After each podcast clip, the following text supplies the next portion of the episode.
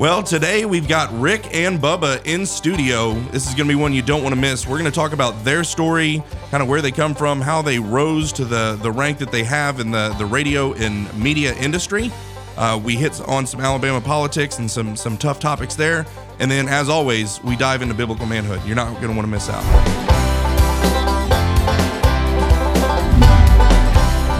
Welcome, everyone, to 1819 News, the podcast. Thanks so much for joining us. I'm Bryan Dawson, CEO of 1819 News and the host of this here podcast, joined by a couple of guests that really need absolutely no introduction here in the great state of Alabama. But I will say it is uh, Rick Burgess and Bill Bubba Bussey from the Rick and Bubba Show. Guys, thanks for joining us. Thanks for having us. We're fired up. Very Yeah. glad to be here. Awesome.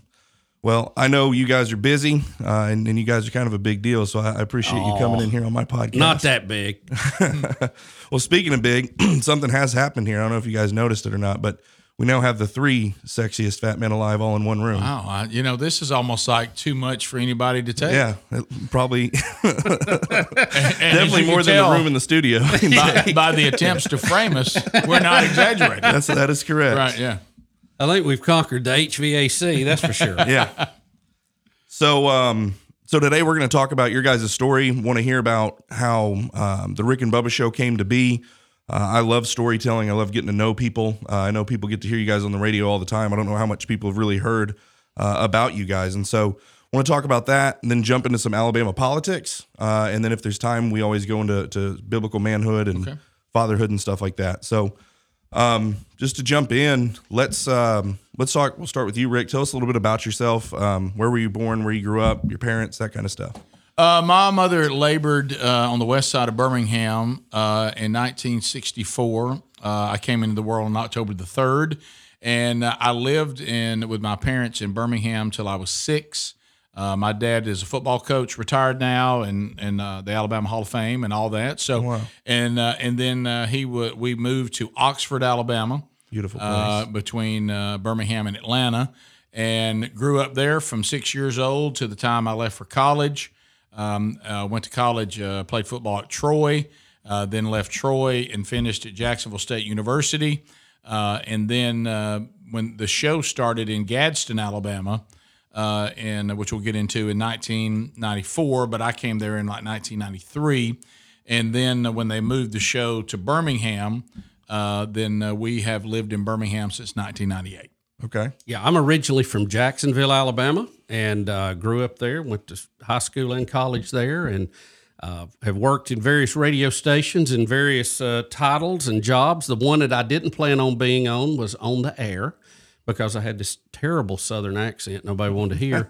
And uh, so I did a little bit of everything. And uh, really, my my formal training was in engineering. So I built and kept stations on the air, and that's where.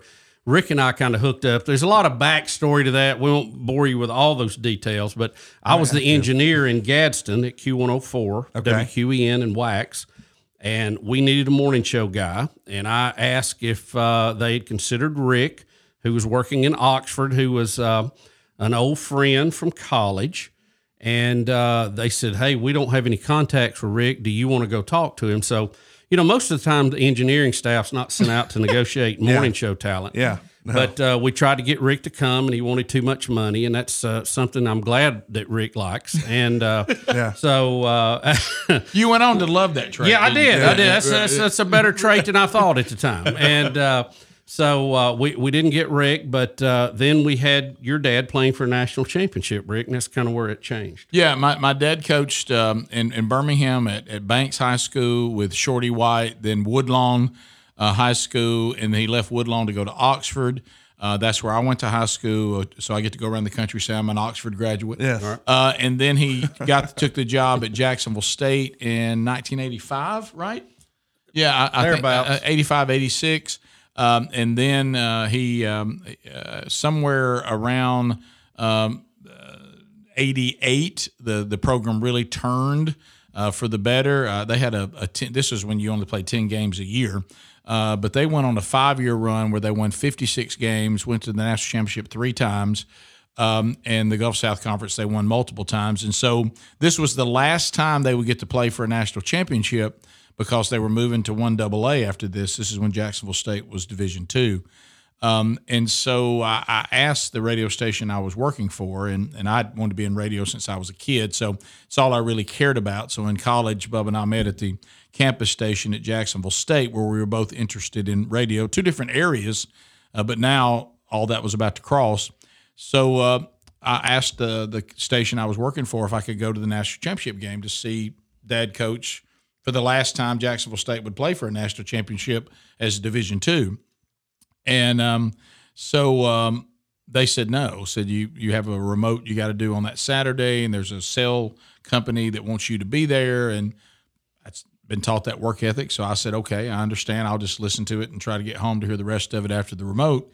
Uh, and when I got there, uh, the guy with the cell company came out, and this is early days of cell phones, and Bubba had the only one in Calhoun County, I think, and uh, he's at the game I had one it. before Mike McCord, which Yeah. was shocking to a Yeah, lot it of people. So anyway, uh, the guy comes out and says, "Well, I can't believe you're here. I thought you'd be at the ball game."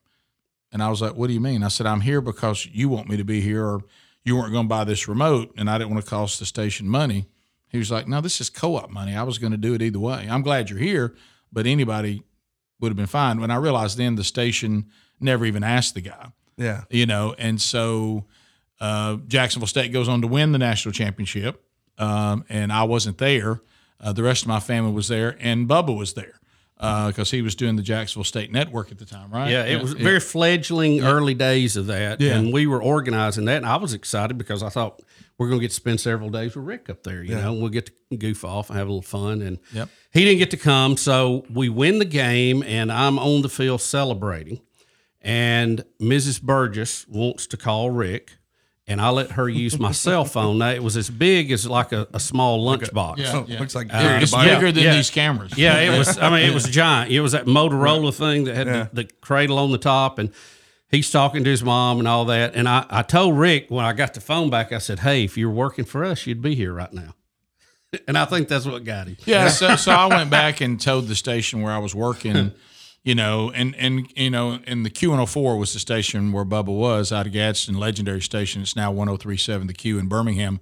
You know, when they moved Yeah. it in, but it was in Gadsden as Q one hundred four, which we listened to growing up and loved it. And uh, both of us had such a love for radio that that station was so legendary to us Yeah. uh, considering where we grew up. And um, so I, I just made the decision that I, I at that time I was on the air and selling, and Q104, you know, said you can come here, we'll pay you the same thing just to be on the air, which I had never experienced in radio, just to be able to be on the air, which is was my first love anyway. Yeah. And um, I told the station where I was at that I, I'm gonna I'm gonna look at new new places. Yeah. And uh, so I went to the station where Bubba was, where the engineer.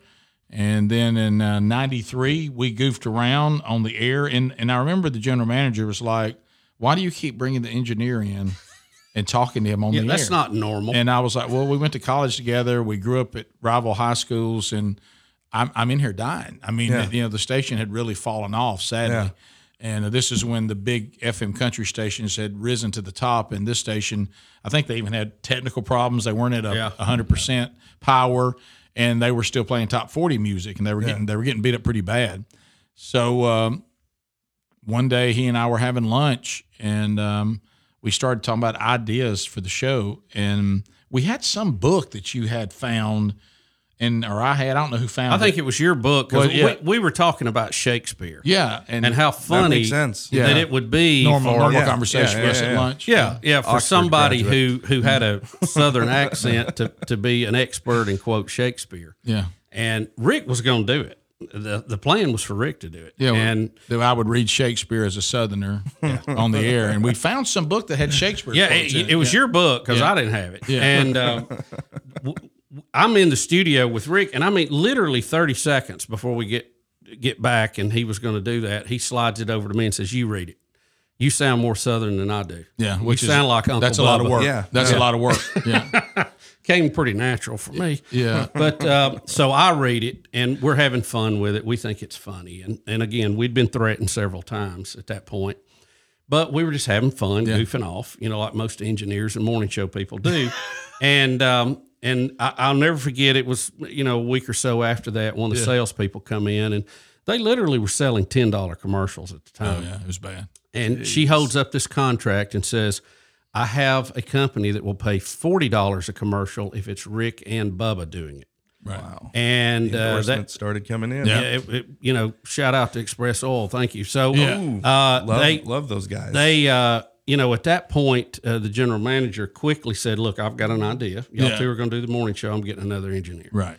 And thus, thus was launched the modern day version of the Rick and Bubba show. Although it was part time for a for a bit. Yeah. yeah. He was coming in like a character, and then we decided in January of '94 we will go on the air as a two man show, Rick and Bubba, and it's 28 years and eight months later, and here we are. Golly. I'm know, so my- glad I asked this question because I, I love you guys and I didn't even know the story. Yeah. So this is My- great. yeah. My reservation about doing it was, you know, I was I was knocking down a lot of jack as an engineer. I don't know if you knew that. I didn't know that. and uh, you know, I was I was in line to break 21 that year, and uh, so when Rick said, "Look, we need to do this full time," and I remember I told Rick, I said, "I don't think I can be funny more than two days a week." And Rick has reminded me several times since then. I've pretty much held true to that. Yeah. but uh, you, it is rare in our business, I think, for us to for anybody to stay together this long. oh, Yeah. it is. Yeah. And and obviously there's obviously okay, there are people with a lot more talent than us. oh, yeah. but that's painfully obvious. w- we keep showing up. Yeah. And and if we have a talent, I've always said that we we can be there when the bell rings. Yeah. And that's that's that's where our Consistency. Yeah. Yeah. That I think it has been it. It's been consistent. I mean, we we we get there, we get there. We never got to the point where, you know, well, they may be here, they may not. They're- Yeah. I mean, we we if we don't do anything else, you can depend on us. We're we're, we're, and getting we're up de- early is tough. I mean, a lot and of to- like I say, a lot of these talented people just couldn't do it. I mean, eventually it just got to. it. Yeah, to, to be as big as you guys are and to still show up on the morning show the way that you guys do, day after day, week after week, month after month, year after year, decade after decade at this point. Yeah. To not let it get to your heads and be like, you know what, I'm just going to sleep in today and just to show up. So that probably has a lot to do with work ethic, talk to you, you know, early on. And Oh yeah. um, Well, Rick's Rick had a football coach dad, and I had my dad fought in World War II. I'm kind of late on the tree, so I mean, he was a World War II veteran. So, there you go. You know, he wasn't really explains big on on you know not keeping up with your commitments Yeah. and, Right. and not being on time.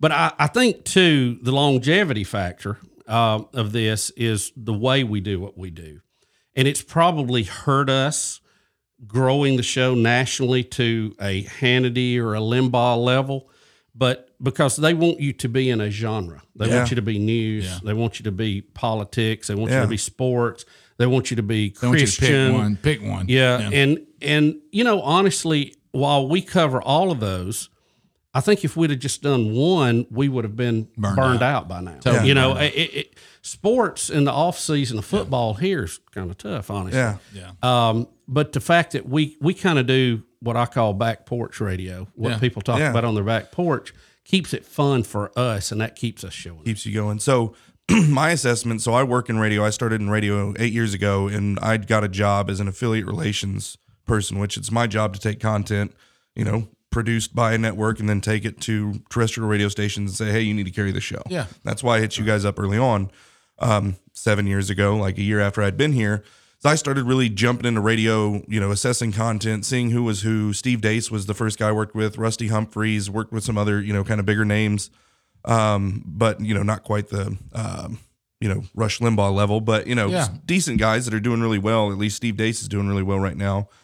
Um, but when I listened to your guys' show, your guys' show made me fall in love with radio and the potential of it. Oh, You guys are obviously the biggest radio show in the southeast, probably you and Paul Finebaum, as far as reach and I don't know, you know, revenue and all those things, but um, I would say it's the best show, and I'm not just buttering you guys up because you're here in the studio with me. don't apologize Yeah. for making us feel good. Yeah, No, we love butter. Yeah. We love butter, butter. on. I thought about saying that. We're getting sweaty in here. We might need some butter. but uh, but but in all seriousness, you guys, um, and I'll just kind of give you my assessment uh, as as a as a radio guy on my end, uh, who's now doing this. But um, the the production, the theater, the mind that you guys create. I remember when I first saw you for the first time, I'm like. That is not who I thought they were. Like you, your guys are. and, you know, I mean, not that you're not in person, but on the radio, it's just larger than life personality. And Yeah. you know you you tap into theater of the mind you know how to use the medium well um, your guys' you know production and your your bumper music and you know the the thing about the sexiest fat men alive the uh, pencil pencil pushing program directors that Yeah. don't like us and all those things and it's just like oh my gosh I completely fell in love with radio and was was just blown away by it. And and the fact that you guys, if I had to classify you as one, um, you would be closer in, in my mind. And again, I could be wrong to a, a political news talk show because you guys hit politics We heavy do. We do. and you do it through a Christian worldview, which I think is amazing. But the fact that you do what could be equated, what most people, if they just did a quick assessment, would be as a, a political news talk show, and you do it on country music stations, which is just unreal because the goal for every media outlet is to get out of, you know, us too, to get out of just talking to people who care about politics and start talking to the people. Yeah. And so we want to reach the people of Alabama, and you guys have figured out how to create content that goes beyond just the people who are news junkies that are just sitting there watching Fox News all day. You're reaching the guys that are out there skinning deer and and, and you know and going fishing and like the people, uh, specifically of Alabama and, and probably all over uh, wherever you guys are heard. So. Um, I think it's great, um, and you know, you guys helped me fall in love with radio, which launched me down the media path, and now I'm doing this. So It's a great, it's a great medium. It really It is, as far really as is. connecting with people, and um, you know, and it's back to the back porch thing. And Rick's referred to it as cookout talk too. Yeah, same thing. You know, when you go with your family to a cookout or a get together, if you- if you just sit there and wrote down the topics that Yeah. everybody covered, it would be a wide range. You're going to handle news. You're going to cover sports. You're probably going to get into some religious discussions. yeah, Um, and and you know some of it is uh, is funny, and some of it's more factual, and and sometimes you may have an argument on your hands. But Yeah. you always want to go back to the family get together because you had a good time. yeah, Yeah, it's it's like you're talking about, and I don't mean this negative. I'm just talking about. I think you're right. I think even though we talk a lot about politics, we and, and Rush Limbaugh was really good at this. The thing that made me love Rush Limbaugh was that he also was very clever. He was very funny. yeah, Uh, he he would had no problem sticking his tongue firmly in his cheek Yeah. while remaining deadpan that he was being serious, but you know he really isn't. I Yeah. hope I hope Yeah. we knew that. Yeah, at you could Yeah. read that, and Yeah. that was part of Yeah. the of the communication Yeah. with him that made you feel close to. Him. Yeah, him. because I speaking of experience, I wasn't very interested in politics because every presentation I'd heard of it was so boring and it was so negative. It's like I was like, man, I just can't keep listening to this same yeah, diatribe over and over again. And then I then he came on the radio, yeah, and I was like, now this guy sounds like a radio guy who just happens to be talking about politics Just having fun. and having fun. And uh, certainly he influenced a lot of people and and, and he certainly influenced us. But I, I think that's it. We do talk about things that matter, but we try to keep it fresh and fun yeah, so that it doesn't just sound like it's like somebody, you know, like a yeah. the same noise over and over again. And to Bubba's Like you're point, being waterboarded. yeah, like Yeah. And, and and like Bubba, Bubba said earlier, like and or you know, give me a new take on this thing. You've said the same thing over and over Yeah. again. What's uh, either say it different or or, Make or, it or do something. something. But we, uh, uh, but but I think Bubba's point. I not only do I think that's what helps the audience, and sometimes confuses and makes salespeople and syndicators' lives harder. Yeah. But I think as far as the audience and the people doing the show, it's kept both of us in the game yeah, because if we if we didn't have the variety, yeah. I think we would be done with it. I Yeah. think we'd be burned out on it. Well, um, I love it, and I'm I'm grateful that that is the approach y'all have taken. And Mm-hmm. and again, my favorite thing about, I mean, again, there's a ton of things I love about your show is the fact that you know Christ is King on your guys' radio show, and you don't shy away from that. And you know, um, and it, but it, but you do that without it turning into a religious broadcast. Yeah, right? 'Cause and, if you that's get pigeonholed, uh, then yeah. you're just stuck on K love or religious teaching. And I right? remember the first time, you know, I can't remember. I think it was Bubba you who said it when we got to this point because we first started Was it this show. something real smart? I, It- I'll take well, credit. it, it, it, it was an engineer. It, it was relatively smart, uh, and that was that we no we when when we first came on the show, uh, I, I was I was a cultural Christian, and then then became had had an encounter. Uh, With God, that radically changed my life, and I and I repented, and I came under His authority. Of course, I still had a lot of, and still have a lot of sanctification process that's going. But I remember the show trying to. Sometimes we overcomplicate things, yeah, and what we've always said about our show is where Seinfeld was a show about nothing, ours is a show about anything. Mm. Well, and I think it was you who said it. If if we're really truly telling the truth, and we tell everybody the show is a stream of consciousness, we're not pretending. This is as real as you can be doing the show. We are who Yeah. we are. Yeah. And we really talk about what we find interesting, and we hope you do too. Yeah. Well, if that's true, you can't make a declaration that the most important thing that's ever happened to me in my life is my redemption in Christ and then never talk about it. Yeah. And it doesn't have any impact on what you're saying. It doesn't, it- you know, what you're saying doesn't filter through that view. Then, then you're lying about the importance. Amen. And and so if your show really is open and this is who we are, how can that not be part of it? Yeah. And uh, now there's like you said, there's some fine lines, and and I tell people all the time on the faith part, would it be easier probably if we just said, look, we're going over into Christian radio and we're going to leave all this secular stuff. It would probably be easier not to have those days where you sit in your office and go, man, I messed that up. That didn't Yeah. what I said today and how I said it, that that didn't really glory. That that was not Christ honoring. Um, but because you do have to go every day, you get up and you walk that line, and we pray about it before the show. Protect us from our biggest enemy, ourselves, and help us to maneuver through these really dicey waters of being in the world but not of the world. And sometimes we we hit that balance right, and frankly, sometimes we don't. But um, uh, but you're right to try to pick those times till you drop it in for impact, building what we say is when we do the entertainment part of the show to earn the right to talk about our faith. Amen. Uh, we don't come out and, and say that you know we haven't earned the right. We try to connect, which back to this medium. You know, I, I love TV. I watch TV, but I never feel like I know the people on TV Yeah. but I always have felt like I knew the guy on the radio Yep. or the woman on the radio. And so I think in the, in the, when you're in radio and you're in these podcasts and it's it's the it's the audio part of it and you're just listening and you don't even see the people talking, there's a connection to that person that only that medium produces. And and so it gets personal. And so what we try to say is we respect that it's personal. So yes, this is very important to us, but we're going to earn the right to get a chance to tell you this because it can change your life too. Amen. Uh, and that's kind of the way we do it. Yeah, I mean, and it's such a just such a cool thing because for whatever reason, media is broken up into. You, know, you got angry conservatives talking to other angry conservatives about how angry and conservative they are. you got Christians preaching to Christians, or you got you know K Love just Christians singing to soccer moms to them they're not saved if they don't send in their twenty bucks, whatever you know. Wow, that's that's uh, That was him, not us. No, I, I, I guess I, when, it, when it hits the uh, the uh, the however long saying. the fundraising thing is, and I'm Yeah. just like turn the music back on. yeah. But um, Well, anyway, I mean, to, to a lost world, um, if if you're super dry, Yeah. and I mean, I it's a hard sell. You know, I mean, and we're not trying to be fake in it, but but we are happy people. We're fun people, and uh, you know, we that all starts with knowing your eternity. yeah, Amen. You know, because I, I honestly I don't know how you get in a car every day without that settled. I'm, I can't. That's not Yeah. the way I'm built. Right. Um, but after that, we have a lot of freedom, and we want to enjoy that freedom, not not abuse it. And that's another line. But uh, we're working on that too.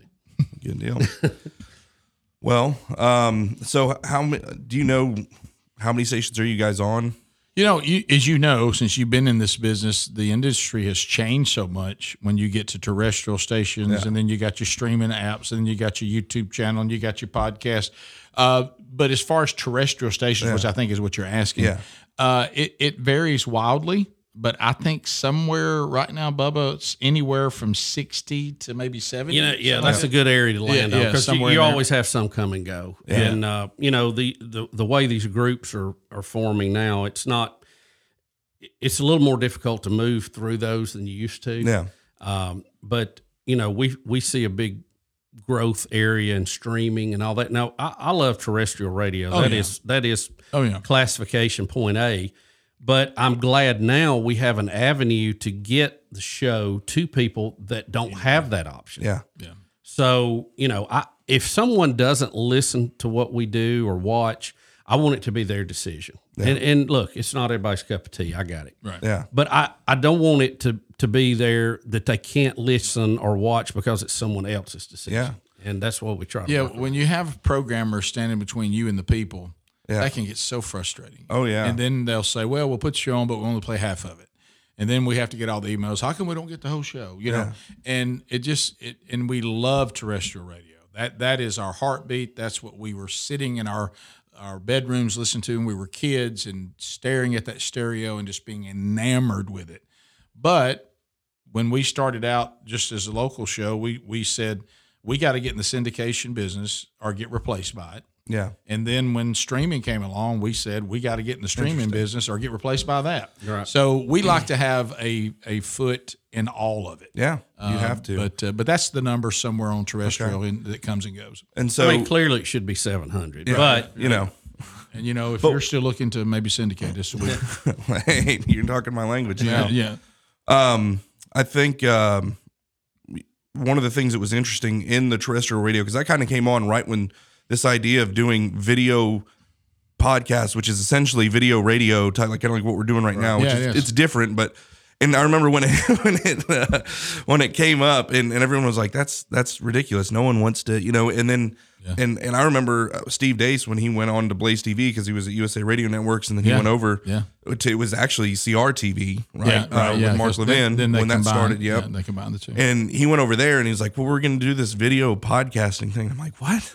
And now I absolutely love you know um, what what they've got going on over there. So, are you guys on? Blaze yeah, we're TV on too? Blaze TV too. Yeah. We have a relationship with them, and they actually are a big player in all of our streaming uh, as far as you know monetizing Yeah. it. And then they play an hour of the show on Blaze TV too every day. And um, you know, it's um, you know, let's be in all of it. But Yeah. but but you're right. But it, I remember when it first came out, and I was laughing. You know, I love Babylon Bee, the satire Yeah. site, and they he said that, really loves it. well, it, they said it's gotten to the point now where podcasters are mainly doing a podcast to other podcast hosts. Yeah. you know what I mean. But I mean, but but if, if Wait a minute. yeah, if, if you- we're all interviewing each other about each other's podcast, what? But but what I'm talking about is, but then I started listening. You got to pay attention. Yeah, And the first time that I heard my sister, who who lives in in our uh, home market, and she was like, um, "I just love every day." She's a teacher, listening to the show on the podcast archives on the way home. I was like, "What?" I said, "You you have a affiliate. Why don't you just listen to it on the way to work?" She goes, "Well, man, it's crazy, and I do do that some, but I miss so much of the show.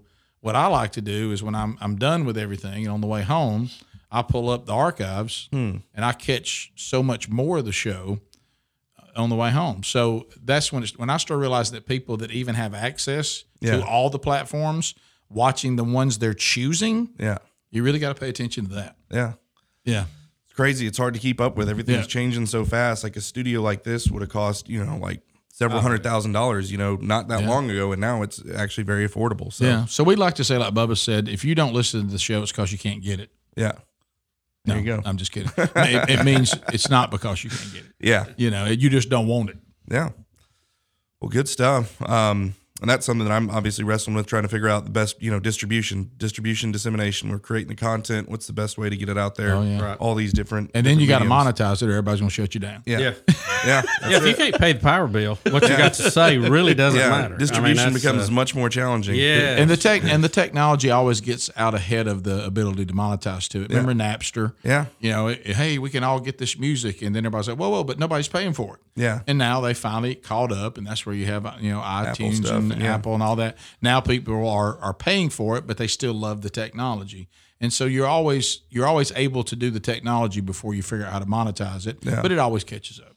One of the things too, I think, and, and I'm now probably just rambling off into my own little world of things that I'm just get to talk to you guys about. But you know, one of the most powerful um, monetization tools in media, point blank period. The reason I think radio is king and was king for so long, uh, and will be, you know, I think in the foreseeable future is is the host testimonial. And I think it's like you said, yeah, you you see the t- people on TV, but they've got all the makeup, and the, you know, you don't, it doesn't connect, but you Yeah. connect with those people on the radio. And when you've earned the trust of the, your listeners over years, and you go on there and you say, "Hey, you know, you need to go and buy this Masterbuilt smoker. I just used it this weekend, Yeah. and oh my goodness." I mean, I immediately every time you guys say you need to go buy something, like, you know, Yeah. Uh, because But because you you trust them. appreciate and so the the the world runs off. I know a guy, right? So if if a, if a tree falls down on somebody's driveway and your neighbor comes over and is like, "Hey, I know a guy that cuts up trees," you'd be like, "Well, actually, I'm going to go to my phone book and look up triple." No, you're No, gonna, you wouldn't. You're going to Yeah, go to the guy that knows a guy, right? 100%, And, yeah. and so you guys earning the trust and, and then doing those things to me, it is the most powerful thing monetization tool in media. And I think it transfers over into some of this new podcasting stuff. Oh, n- no doubt about it. That's that's uh, you almost see. I tell people this all the time. Radio and what we're doing, it really isn't moving in the future. It's going back to its past. Because when we were growing up, I actually one of the first shows I ever did in radio. It was just a little two hour talk show on uh, on the local AM station, and what was every single commercial. I was holding a piece of paper and I would be talking. I said, "Now look, well, I got a minute. I want to tell you what Martha's doing over at Weaver Fabric. Yeah. today she's got these new fabrics in, and she told me to y'all to go by there. And so what's He happening? appreciates the shout out today. Right. And then we went into, you know, you must go to the commercial break and it's all recorded Yeah. commercials. Well, now it's coming back and everybody's realizing what Yeah. you just said. Yep. The personal testimony endorsement of the host is king. King. And uh, and what you're finding out is, I mean, like the ones who have been with us, they've been with us Yeah, many for many years. years. yeah. They Yeah. won't give up that spot. No. Because they know what you said. We've Yeah. established the relationship with the audience. We've established it through the host. And that's the most sought after spot that we have available. Yep. And I think it, and that's what it. That's how you'll monetize podcasts and all that kind of stuff. Yep.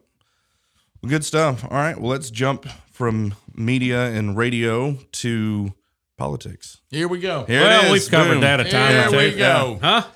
So here at 1819, our goal, our vision. You know that was the year that Alabama was established as a state. I've heard Did you that. know that? I've heard that. Just want to let you in on that. I don't know where y'all grabbed those Yeah. numbers from. yes. Um, you'd be surprised. It's actually about 50 50. So people are like, what is that? And then other people are like, oh, you know, and so Not Strange us. coincidence, I Yes. thought. Yeah. That's good. Um, so at 1819, our, our goal, our vision um, was that we believe so many people get caught up so much into the national Fox News politics of things that they don't realize that, you know, the things that are closest to them are the ones that are touching them the most. And it's what seems to matter the least. And so we saw the, you know, the problems that we had in Alabama from, you know, al.com being who they are, um, some of the other publications that are supposed to not be them. So you got the radical left outlet that's constantly shaming us, telling us we're just a bunch of no good, dirty rednecks. Right. You know, and then over here you have these outlets that are supposed to, We hear you know, that quite a bit. yeah, Not really. Anytime they do a story about the show, we just look at the comments underneath, and buddy, we get railed. yeah, amen. It means you're uh, you're over the target. Yeah. That's right. And so then you got publications that are that are that are not that. So they're supposed to be decidedly not that, but they're essentially bought and paid for by all the C6s and lobbying groups down there in Montgomery that are destroying our state. And so they're not fixing to do any real investigative journalism. Right. And so we found this kind of fertile ground in the middle that was, you know, real journalism in the state hasn't been done since kind of the Brett Blackledge, Eddie Curran, you know, days of when the Birmingham News was the real deal and the Huntsville Times, the Mobile Press Register was the real deal. And they had excellent, you know, Pulitzer Prize winning reporters that were actually serving not just their market, but the investigative journalism they did serve the entire state. Um, those Some days, of those publications, if it wasn't for Dear Abby, they wouldn't have anything left. yeah, You're right. Yeah, Miss Peanut, Dear Abby, and that's all they got. And so, um, and so it's it's fertile ground. And so we we wanted to come in and, and fill that spot and do real reporting uh, to serve the people. The radical leftists have their media outlet. The the lobbying groups have their outlet, and now the people have their outlet, and that's kind of our vision. And so, um, with that, I wanted to talk to you guys about the state of Alabama politics. We can talk, you know, Trump getting raided and all that stuff, and it's all ridiculous. But I always want to bring people back to what's going on in Alabama. We just came off of uh, quadrennium, you know, all the different people getting elected, um, big United States Senate um, run, uh, legislative session, all these things. What what is your guys' kind of feeling on the state of Alabama politics? Richard, would you like to start? Well, you know, the the I will, I know this. My my wife was um, part of a group called Allied Women that that the Alabama Policy Institute. Gary Palmer, you know, he, Yeah. he he was correct when he was there that if you want to sit, get some real networking, put women on it and, Yeah. and watch them go. And uh, so this was when you know the gambling lobby was trying to come in and take over, and we pushed back and and all that. And and she discovered during that time doing a lot of research on our, our state politics that we are one of the most corrupt states in the entire union. Uh, sometimes we make Washington look like a, a, walk through the park. Yeah. And there's just a stronghold of this corruption that has been gripping uh, this state for decades. Both parties. Yeah, both When it was Democrat, it was Yeah, bad. Now right, it's right. Republican, it's bad. And uh, so I think something has to be done about that. And I know some people personally, of course, you know, they get kind of burned out, that are in there fighting for that. And, Yeah. uh, you know, Rich Wingo is a dear friend of, of ours. And, and that, now that's a fighter. You know, he's been there uh, representing Tuscaloosa, and he's he's he he he was a big player in everything we're seeing with the abortion bill that even some Yeah. you know this may go before the so in front of the Supreme Court too, and and a, a lot of other things. But I, I think the people of Alabama, in my opinion, and I've been just as guilty of this, is it, it just seems like you may talk about you want to change things, but there doesn't really seem to be any real desire to it. When, Yeah. it, when it comes time to do something, Yeah. uh, the people of Alabama seem to always hang on to familiar. Yeah. Uh, it's almost like it scares them not to hang on to familiar. Then they complain about these people that are so familiar, and and and and, and, and that that part boggles my mind just a Yeah. little bit. Uh, but I think that uh, there needs to be a the people of Alabama have got to demand more transparency. Uh, and uh, out of Montgomery, I, I, and I, I'm like you. I, I think sometimes we don't care enough about it in our personal lives because we get so caught up in the what's going on federally Yeah. and there's a, there's plenty there. Yeah. But um, it's almost like uh, if it's somebody I'm familiar with, I'm sure everything's going to be okay. Yeah. And and sometimes I think that maybe we need to do a little more researching on what's going on in our own state. Yeah. You know, I, this gray hair that I've got, uh, I've been around a while. So I, I actually remember when we were a Democrat controlled state. I remember Governor Wallace. Um, I, I saw that transition through the Charlie Graddick, you know, big blow up that we had that really turned the state Republican in a very short amount of time. And um, I remember I've told Rick several times. I remember my mother came in and said, "Well, you know, my granddad would probably roll over in his grave. I, I voted Republican for the president when Ronald Reagan was running for the very first time, and uh, you know, I, it's we certainly have our problems, but I, I think we have some bright spots too that Yeah. we can be proud of. And uh, uh, you know, we love our state. I, I, I think it's great. Uh, I know we get made fun of a lot of times in national media. Uh, if you look at who's making fun of us, it, that usually Doesn't gives you a little insight to it. bad, But, yeah. you know, we like it here. I, I, I don't want too many people to move here and ruin it for us. Yeah. You know, so uh, but uh, th- there's there's good and bad, and uh, transparency is always good. Yeah. So anytime we can have that, I think that's that's very wise. Yeah. I think the um just the idea that uh, we we we watched kind of the the Fox News drama that it's really a theater almost, and Joe Biden is the villain, you know, and whatever Republican is the hero, and then it kind of puts these glasses on that Republicans are heroes and that Democrats are evil, and then they look at Montgomery just for a few seconds just to check up, and it says Republican all the way down the ballot, and they're like, oh, we're good, we we can't figure this out, and there's not a lot of free information out there about what's going on in Montgomery. That's one of the problems that we wanted to solve.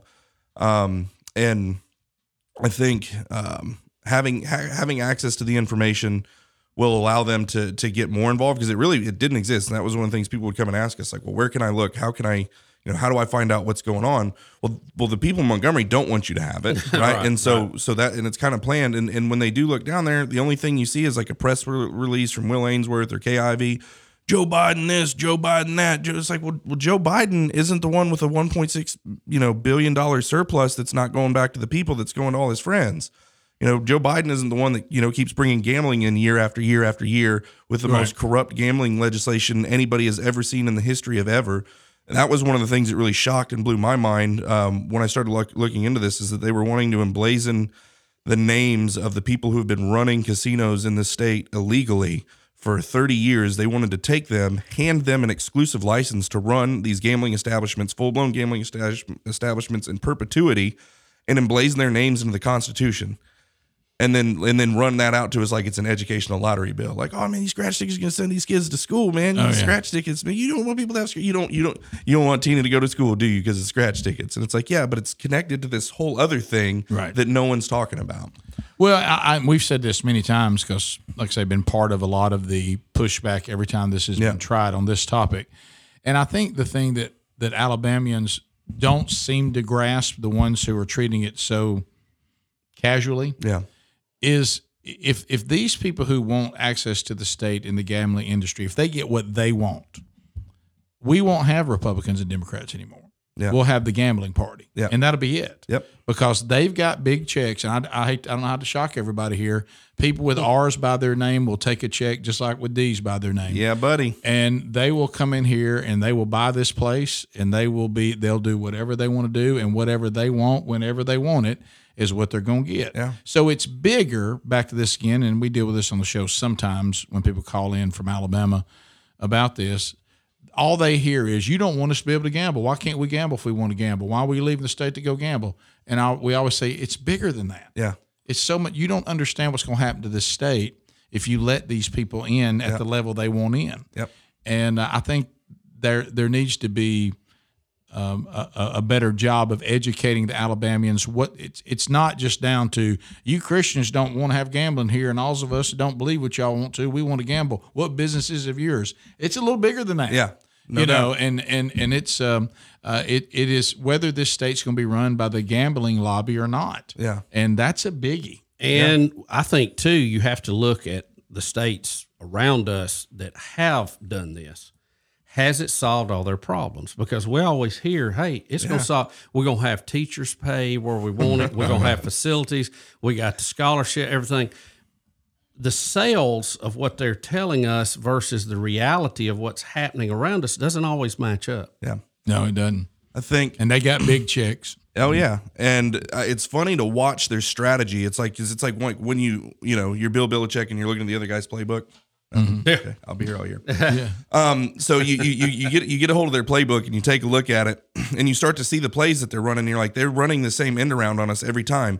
And I've identified it's the gambling end around that they're using in every other area. So they're like, hey, think of all the money the state's losing because people are going across state lines. You hear that all the They're time. going across state lines and they're doing it anyway. We might as well legalize it here so we can regulate it because they're already doing it. I mean, people are already doing it and then they're going across state lines, Right. losing all this money.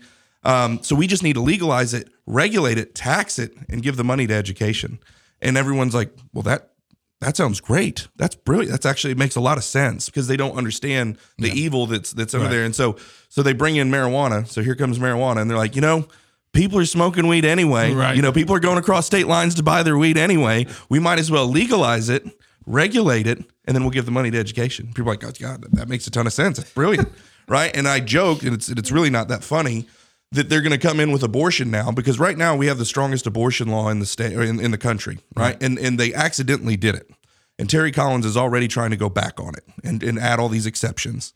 And so I'm like, man, y'all campaigned on the, the strongest pro life legislation in the country. Y'all Right. y'all all campaigned on it. Y'all got reelected on that. Right. And now you guys are trying to back out of it. And I see them running that same play, be like, well, you know, people are going across state lines to get abortions. You know, we you know we might as well just legalize it, regulate it, and we could we could take the money and give it to education. I mean, Well, you know, if we if we follow that strategy out, so many people are leaving the state. Maybe we need toll roads coming Yeah, in. there you you know, go. we could make it all back. We could get money on all of them. That Well, way, it right? gets it gets absurd. We talked about it on the show one time. I- Well, what's next? We're going to legalize prostitution, and, and our slogan will be "Do it for the kids." do it for the kids. I mean, as, exactly as right. long as it's for the kids. Yeah, I mean, Tina's got to go to college. You know, people Yeah. are leaving here to go see prostitution uh, in other states. So it's- we might as well legalize it and tax it here and give it to the kids. Yeah. Yeah. And and you look at the education. Where have you been all weekend trying to help kids? That's right. right. Trying to help them. Yeah. So, and then you look at the education thing, and I'll end on this, and we'll go into something more fun to talk about. Um, but uh, what I think is going to be is the other really looming big problem that we're going to have uh, in Alabama, and you guys may disagree with me on that, and we can have one of those conversations that you talked about, alluded to earlier. Um, is um, you have this education thing, and everyone talks about we need more money for education, we need more money for education. AA, we need more money for education. The teachers aren't getting paid. So we we take gobs of money, we throw it over in education, and then it and it gets swallowed up by the bureaucratic redundancy of the superintendents and all these other people. The money never makes it to the teachers. The teachers complain to the AEA. The AEA goes and uses the teachers because everybody loves teachers and they should. Teachers are great. They they complain. They go and say, "Well, I got to get my teachers paid." So they throw more money on it. The bureaucratic redundancy eats it up. They're still poor. The classrooms still have no money. We still need pencils. Teachers are still buying, you know, tissues and and, and paper and, and pencils. And it's just this constant thing. And I think that is the AEA's strategy. And I think that the AEA that used to run the state, first I'll tee it up a little bit further. The NEA, which is a radical left, basically communist movement, Yeah. you know, National Education Association.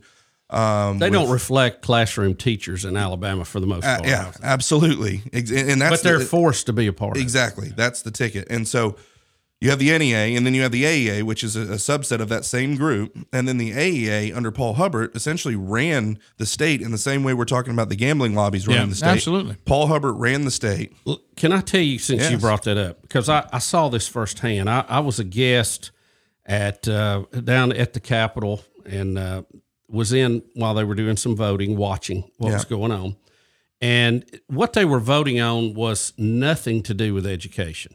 It, it was something very trivial. Uh, And the best I recall, they were voting to stripe the parking lot.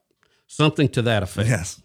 And when that bill came up on the floor, so many of our legislators looked up to the AEA representative, Yeah. and he told them what basically what to Yeah. do. I mean, I saw that firsthand. Yes. And I've heard those stories. and, and I'm like, Caesar from the yeah, yeah. I'm like, what does the AEA, which is the teachers' union, have to do with striping the parking lot outside? I mean, I don't even know why. Why are you even concerned with that? yeah. but they they get their tentacles in any anything even a good cause can get out of their you know get out of their box and get into too many things and you know part of human nature is we always want to dictate what everybody else does so um you know when i saw that i thought there's something inherently wrong with what we're doing here Yeah, we we actually said I think which I hope it may be where you were going because Yeah. it sounded very similar to what we said. We proposed something on the show called the classroom first. Yeah. And what we proposed is you take revenue that is for education and you go outfit the classroom Yeah. And get the teachers pay where it's supposed to be, get all the supplies they need, the latest computers, whatever, get the pe- teacher's salary at, at, a, at a where she should she or she should be, and then what's ever left, we'll give that back to the top. Instead of it coming in that top that you're showing and never getting to the classroom, let's start the classroom and then what's left to go back to the top. you know And, uh, in, but of course, now that's brilliant. never going to happen. Yeah. Yeah, but, in- but in that's pro- what should happen. In, in private business too, uh, they can get top heavy with Yeah. management. Yeah. But what happens? They come in and they reorganize and they clean that out, or they don't make their bottom line for their stockholders. They go out of business. Yeah. Well, see, that never happens with education. We never have that cleaning out and that readjustment. And I think there's some very good people in that. We know Eric Mackey very well. I, I think a lot of him. But we have got to. We're if the money is not getting down to the classroom, which is education Yeah. We got a problem. Yeah. So we need to build the foundation and then we put the icing on the cake when we've got the cake built, not the other way around. Yep. And but their their racket doesn't work that way because no one's like our superintendents need more money. They're gonna be like, sorry, Yeah. but the teachers need more money. Oh, Right. And so, but and and I think one of the things that that people need to keep an eye on is is the AEA is trying to rebrand themselves as right as Reagan, right of Reagan right now. They're coming back in. They are paying off Republicans by tens of thousands. I think like 1.68 million. We did an investigative report on it, called it "Strange Bedfellows." The you know the Republicans, the new AEA. The AEA is going and buying up Republican legislators because they know the Democrats have no power. They have 45 lobbyists. I think Alabama Power has seven, Regions has five, BCA has six, AEA has 45. And they are trying to buy their way into the Republican Party, pretending to, oh no, you know, we're we're it's we're not the old AEA, we're the new AEA. It's way different now. And then we're trying to get school choice and things like this passed. And it's like, look, we can at least have the conversation. You may agree with it, you don't. 70% of the people in Alabama, black, white, Republican, Democrat, whatever, want it. They want control over where their kids go to school and we can't get it and and and then the people that are not passing it in the legislature are people who are getting paid 10 20 30 40 50 thousand dollars at a time from the aea going to, to to their campaigns and it's just those are the things that if the people of alabama knew i mean the people who are in alabama are ready for a fight now they're always ready for a fight Oh, and the problem course. is they don't know where the you know the pee coming down the river is coming from right they just know that the water's messed up and they're like what's going on it's well where there's a guy up there peeing in the river that's Well, yeah, and you got to I- I point think- out who yeah. that is. I, I think in anything, anytime you have competition, it's good for the consumer. yep Education, anything, it's always good for the consumer. It may not be convenient. Yeah. It may be messy at times, but I think when all settles out, it's that way. You know, I've always wondered too, and we have a lot of good friends at the power company, and Rick's brother used to work there, but I've always wondered why they need lobbyists. yeah Where am I going to go to get Yeah. my juice? You know what I mean? especially I like the because lights. there's a monopoly Hey, hey, I like the Alabama. lights. I like the lights being on. Okay, We like air conditioning. but I, I don't know why we got a lobby. Yeah, Who we where- lobbying against? Yeah, wherever you live, don't they assign you how you get your power? Yeah. It's either power company or they allowed some co-op. Yeah, it's, Yeah. it's I mean, you don't really have a choice. It's I Mississippi. pick it. Is Mississippi trying to get in here and get our juice? No, What's up? they're owned by the same people, I know so that. it doesn't Yeah, matter. that's right. Yeah, Tennessee's the only Southern threat. Yeah, Yeah, I've never been able to pick where the power comes from. I just like them lights on. Oh my goodness. Well, now for the more fun conversation, uh, the one that, that that I've been looking forward to. So again, in our pursuit of a free and flourishing Alabama, uh, and and what we're what we desire to see, um, I have had all different types and stripes of people on my podcast, and we get down to it. Okay, what's the biggest problem in Alabama? What's the biggest thing that we need to fix? What's the one thing we need to fix? And without fail, every single time, over and over and over. Now I just kind of make it a featured segment now on the podcast. as you know, we have a manhood problem. We, we have a men problem. We have in, in men that aren't fathers. We have abdicating or absent fathers, uh, effeminate fathers, whatever. Uh, we have effeminate pastors, pastors who aren't preaching the whole counsel of God, um, and and that that all boils down to a manhood problem. And so I wanted to to hear y'all's thoughts. I know that manhood ministry is a big big Yeah, thing of Rick's yours. kind of tack, tackling that head on right now. Well, and, and the reason why is what you said. I, I I don't know. I just get frustrated, and Bubba knows this sometimes to a fault because I have to at least sit down for a minute. It, it drives me up the wall for somebody to keep talking about a problem and never offer a solution. I mean, that infuriates me.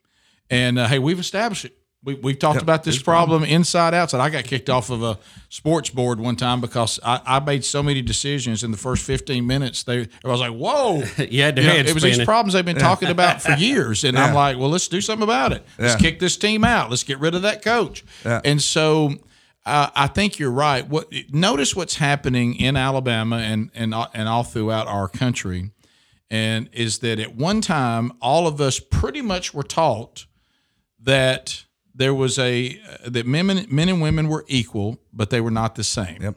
and that mom had a very powerful role in the family. Yeah. Extremely powerful. But dad had a headship, Yeah. nothing about in- inequality, Yeah. a headship, which is biblical. Amen. Okay, just like you know, Jesus is is equal to the Father, but the Father has a headship in the Yeah. Trinity. So it doesn't mean inequality. Yeah. because none of us think that Jesus is inferior to the Father, right? Yeah. or or, or, or the Holy Spirit's inferior to the Son.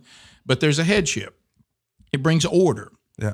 Well, look what's happening. If anything you watch, anything you hear, it is an attack that they have taken uh, what was once understood that the answer to the problems usually will fall on the men of our society. That that they're they're the answer. Let's let's bring them in. Let's bring their wisdom in, their leadership in, their strength in. But now society says, "Oh no, no, no, no. Men are not the answer. They are the problem." Yeah. and this patriarchal society that we've set up is Mm. evil it's it's oppressive it's misogynist and if we could get rid of men especially the white ones Mm. we would we would we would have a much better society if it was just women uh, raising their own children without the hassle of these men. Yep. and to remove men men are violent. Men men make trouble. They make war. And and uh, and see so and, and if you look that is coming from the pits of hell is where that's coming from. That's exactly right. and we're falling for it. So if you see the problem what can you do yeah. so one of the things that that that I thought to myself, if I've been going to church, you know, for the last, you know, I went as a boy and then I didn't go for 13 years, but when I started going to church and actually not attending church, but actually being part of the church, big difference. Yeah. I immersed myself in the Yeah. in the local church as I was instructed by scripture to do and started actually doing something, not just attending. I started hearing every single Father's Day the exact same thing. We've done Barna research, Bubba. The Barna research has come in. And if the child in the house becomes a follower of Christ, there's this percentage chance that the rest of the house will follow. Y'all are laughing because you've heard it so many times. Yeah. And if and if the wife and the mom becomes a follower of Christ, there's about a 23% chance the house will follow. But if the dad and the father of the children, the husband becomes a devout follower of Christ and takes his role as spiritual leader, at one time it was a 93% chance the house will follow. Yeah. It's down now about 78 to 83. But the second place is still a big drop from the first place. Yeah. So, and then you go into the local church and you find that men's ministry is treated last. Yeah. I, I don't even, I can't even wrap my mind around that. Uh, and, and so, wait a minute, do we believe what we say every Father's Day? Of course we do. Yeah. Well, wh- what are we doing about it? Yeah. Well, I tell you what we're doing. We're funding and we're treating men's ministry dead last. Yeah. I heard someone say from the church platform recently, well, you know, it, it, the, the, the church strategy is to reach the children, reach the family.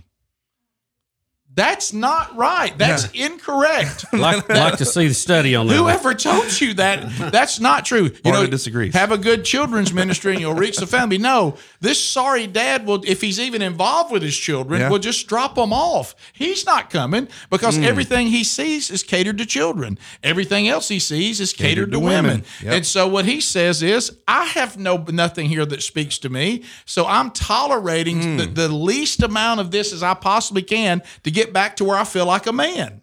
So what we what we're trying to do is we created something called themanchurch.com. Yeah. And themanchurch.com, you know, I even had the first time girl say, well, you can't call it man church. I said, what do you mean? Well, you can't say man church. I said, we say children's church, don't we? Where do your kids go? Children's church. Why can't we? Why can't we call? uh, Why can't we have services for men? It's in the Bible, Exodus 34, 23 and Deuteronomy 16, 16. God says to Moses three times a year, just bring me the men. I don't want to talk to anybody else. I want to talk to the men because I'm going to tell them what I expect them to do. And then they'll Kinda go back misogynist, and, don't you think? and they'll go back and do it.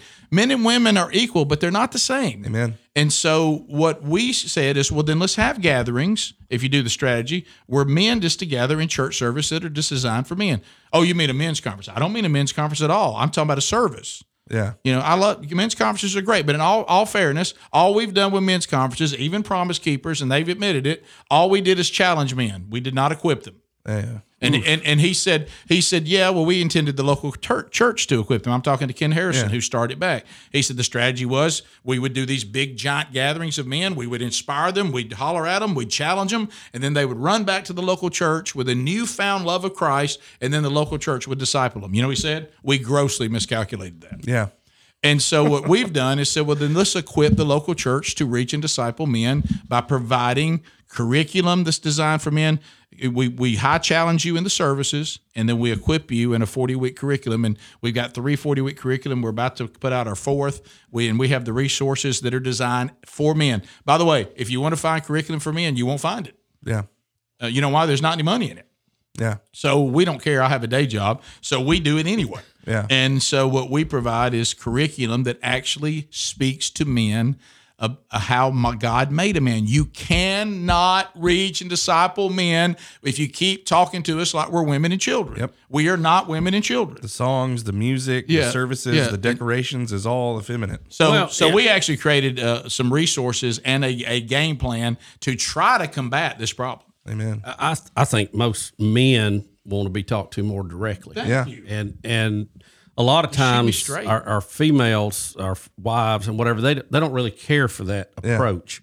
But I think that is one of the differences, and and Rick and them have done a great job with that, and uh, we support them hundred percent. And I think they're dead on. How how can the research say it's about the men, but you not put the money in that area too? You know, so it, it, it really didn't make sense. Well, and and what we normally do, I, I, I went into a really large church when we first started. I, I researched it for about seven years, trying Yeah. to work on it at my local church before we re, uh, launched it national. Of course, a lot of people blame, blame us for the pandemic. We launched March 1, 2020. uh, but anyway, so you see how much they Down with the patriarchy. Yeah, yeah, But but anyway, and I was talking. This was a large church, and I won't say where it was. Okay. Okay. I said, let's talk about the Father's Day message. Yes, that's our Father's Day message. Okay. So tell me how it works here at the church. Let's let's talk about the budget. He said, well, we have uh, forty five thousand dollars set aside for our children's ministry. Oh, that's great. You need to have a good children's ministry. What about youth? Uh, Fifty thousand dollars for our youth. Just got a new youth pastor. He's fantastic. Okay. Uh, what about you? Do have a women's ministry? Oh, of course. Yeah. Well, I mean, we, we sell out our women's conference every year, and we've got thirty five thousand dollars set aside for our women. Oh, that's great.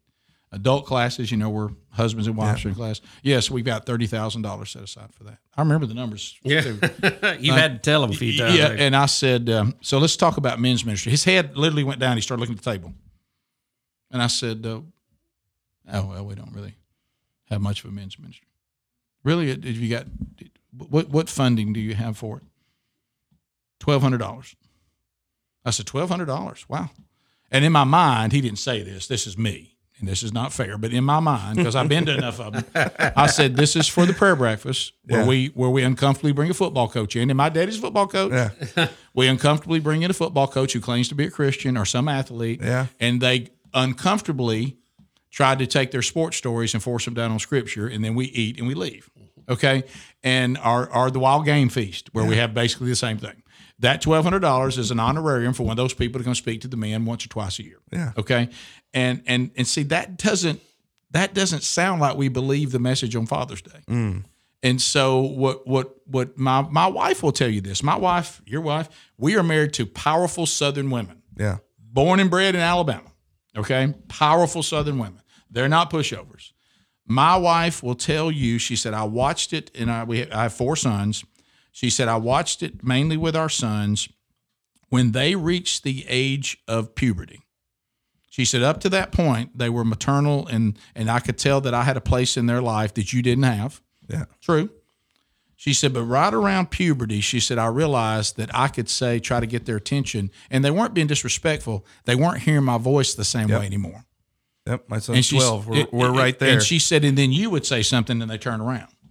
And she said, I saw it in church when you and I would teach together. She goes, I would say something out of scripture and I could tell the men weren't paying attention.